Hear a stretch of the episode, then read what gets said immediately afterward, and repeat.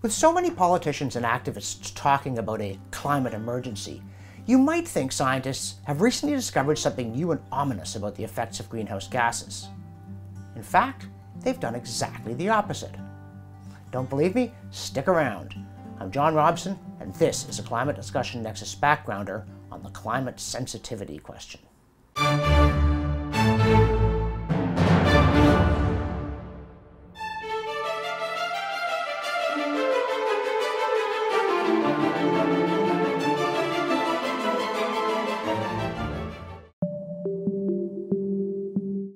Discussion about climate change ultimately comes down to one question How sensitive is the climate system to increased greenhouse gas levels?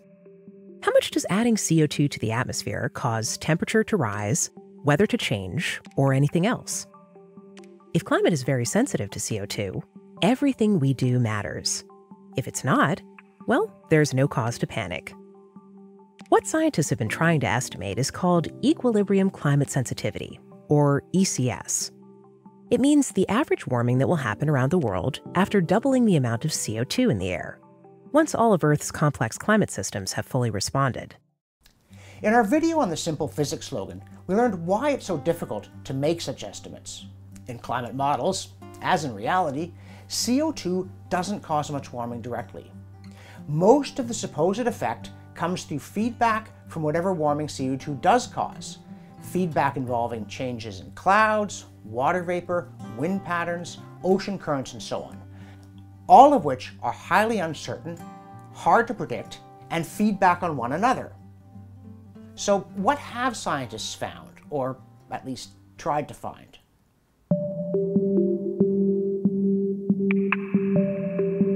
Back in the 1890s, Swedish chemist Svante Arrhenius made the first attempts to estimate the Earth's ECS. Figured it was around 5 degrees Celsius, plus or minus 1 degree. It's a very high number, but the topic attracted relatively little attention for the next 80 years until it became an issue that fossil fuel use was pushing the atmospheric CO2 content upwards. Then, in 1979, the U.S. National Academy of Sciences published a report written by MIT's Jule Charney and a group of co authors. Based on early computer simulations, they suggested ECS was likely around 3 degrees Celsius, plus or minus 1.5 degrees. Given the range of uncertainty, it could be as low as 1.5, which isn't very serious, or as high as 4.5 degrees, which is serious. And actually, a follow up study by the National Academy in 1983 leaned toward the low end. The climate record of the past hundred years and our estimates of CO2 changes over that period suggest that values in the lower half of this range are more probable. That 1979 finding, the so called Charney range of 1.5 to 4.5 degrees Celsius, has bounded ECS estimates ever since. It was reaffirmed in the 1983 report of the US National Academy, and then repeatedly reaffirmed over the next 30 years by the UN's Intergovernmental Panel on Climate Change, or IPCC. The suggestion that it's near the low end hasn't exactly been the main focus, but it's right there in the report. So, what mainstream climate science actually says is that doubling atmospheric CO2 might well cause a temperature increase of around one and a half degrees, in which case the effects will be small and we shouldn't worry much. Of course, it might be on the high end, above 4.5 degrees, in which case there will be problems. But interestingly, the models also say that if climate sensitivity is high, the effects will take longer to arrive. The higher ECS turns out to be, the slower the warming. So, what it all boils down to is that according to the conventional wisdom, at least in its fine print, the bigger the problem, the more time we have to adjust. Which in turn means the idea of a climate emergency in which CO2 causes dramatic changes to happen fast is not mainstream science at all. It's unscientific, alarmist fear mongering. And that's not all. As it turns out, science hasn't told us sensitivity is high, nor have semi scientific, semi political bodies like the IPCC. Over the years, the IPCC accepted the broad Charney range for ECS, but they didn't necessarily accept Charney and his colleagues' three degree best estimate. In 1990, they proposed a slightly lower best estimate of 2.5 degrees. In their 2007 report, they raised it to 3 degrees. But in 2013, they dropped the best estimate altogether, saying they could no longer agree on what it was. So, the end result of hundreds of scientists developing dozens of large scale climate models at a cost of tens of billions of dollars over 35 years, beginning in 1979, was an admission that they were less certain at the end than they were when they started. Which is not itself a bad thing. If scientists are getting unclear results, they deserve credit for saying so instead of feigning omniscience. What is a bad thing is that while scientific uncertainty was actually increasing, political rhetoric was going in the opposite direction. By 2013, governments everywhere were feigning omniscience and displaying genuine bad manners, telling us the science was settled and heaping abuse on anyone who dared suggest that climate change isn't an evidence based, fast motion catastrophe. But where is the evidence? It's important to remember that these estimates of climate sensitivity didn't come from observing the actual climate. They came from examining how climate models behave. But the whole point of the vaunted modern scientific method is that you test theories against evidence. So in 2002, a group of scientists proposed a way of doing so of estimating ECS based on real world data, not free floating computer simulations. These researchers' way of using observations of temperature, CO2 levels, and other climate variables in a statistical model to estimate ECS directly has come to be called the energy balance method.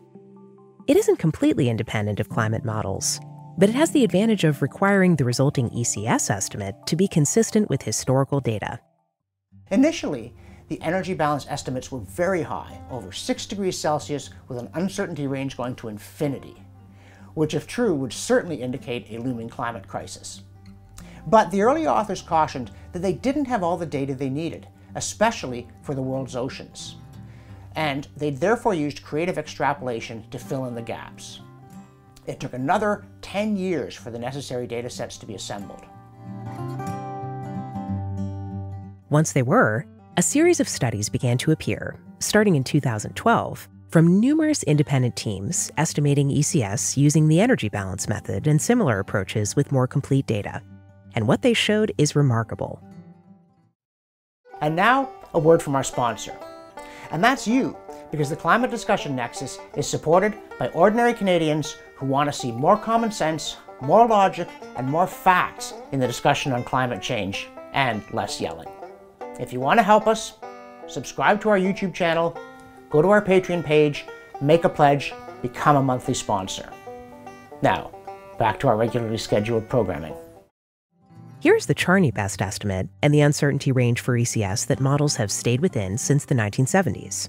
And here are a dozen data driven ECS best estimates published from 2012 to 2018. They are all clustered down at the low end of the range.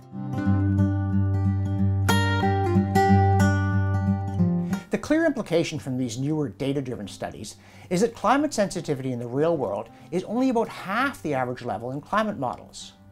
And while the energy balance model is still a work in progress, with each new study, the authors have taken account of various methodological criticisms and shown that revising the approach doesn't really change the pattern.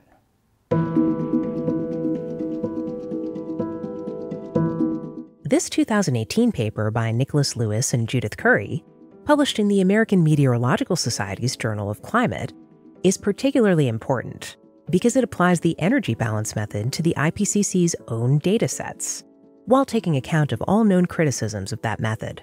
And it yields one of the lowest ECS estimates to date 1.5 degrees, right at the bottom of the Charney range.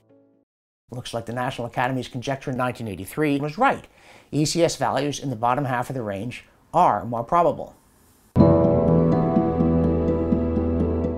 Another important line of evidence for low sensitivity has emerged from the study of the atmosphere over the tropics.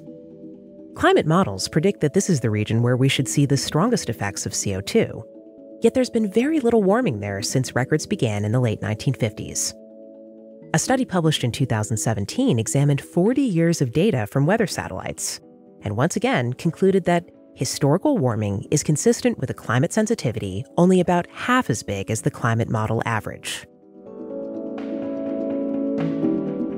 Back in 2007, the IPCC claimed, based on their models, that ECS was, quote, very unlikely, end quote, to be less than 1.5 degrees. But 10 years later, using the IPCC's own data, Lewis and Curry found that there's a 50% probability that ECS is below 1.5 degrees. They concluded, quote, high estimates of ECS derived from a majority of climate models are inconsistent with observed warming during the historical period, end quote. So, the next time anyone asks you whether you, quote, believe the science, end quote, tell them the real question is whether you believe the models or the evidence.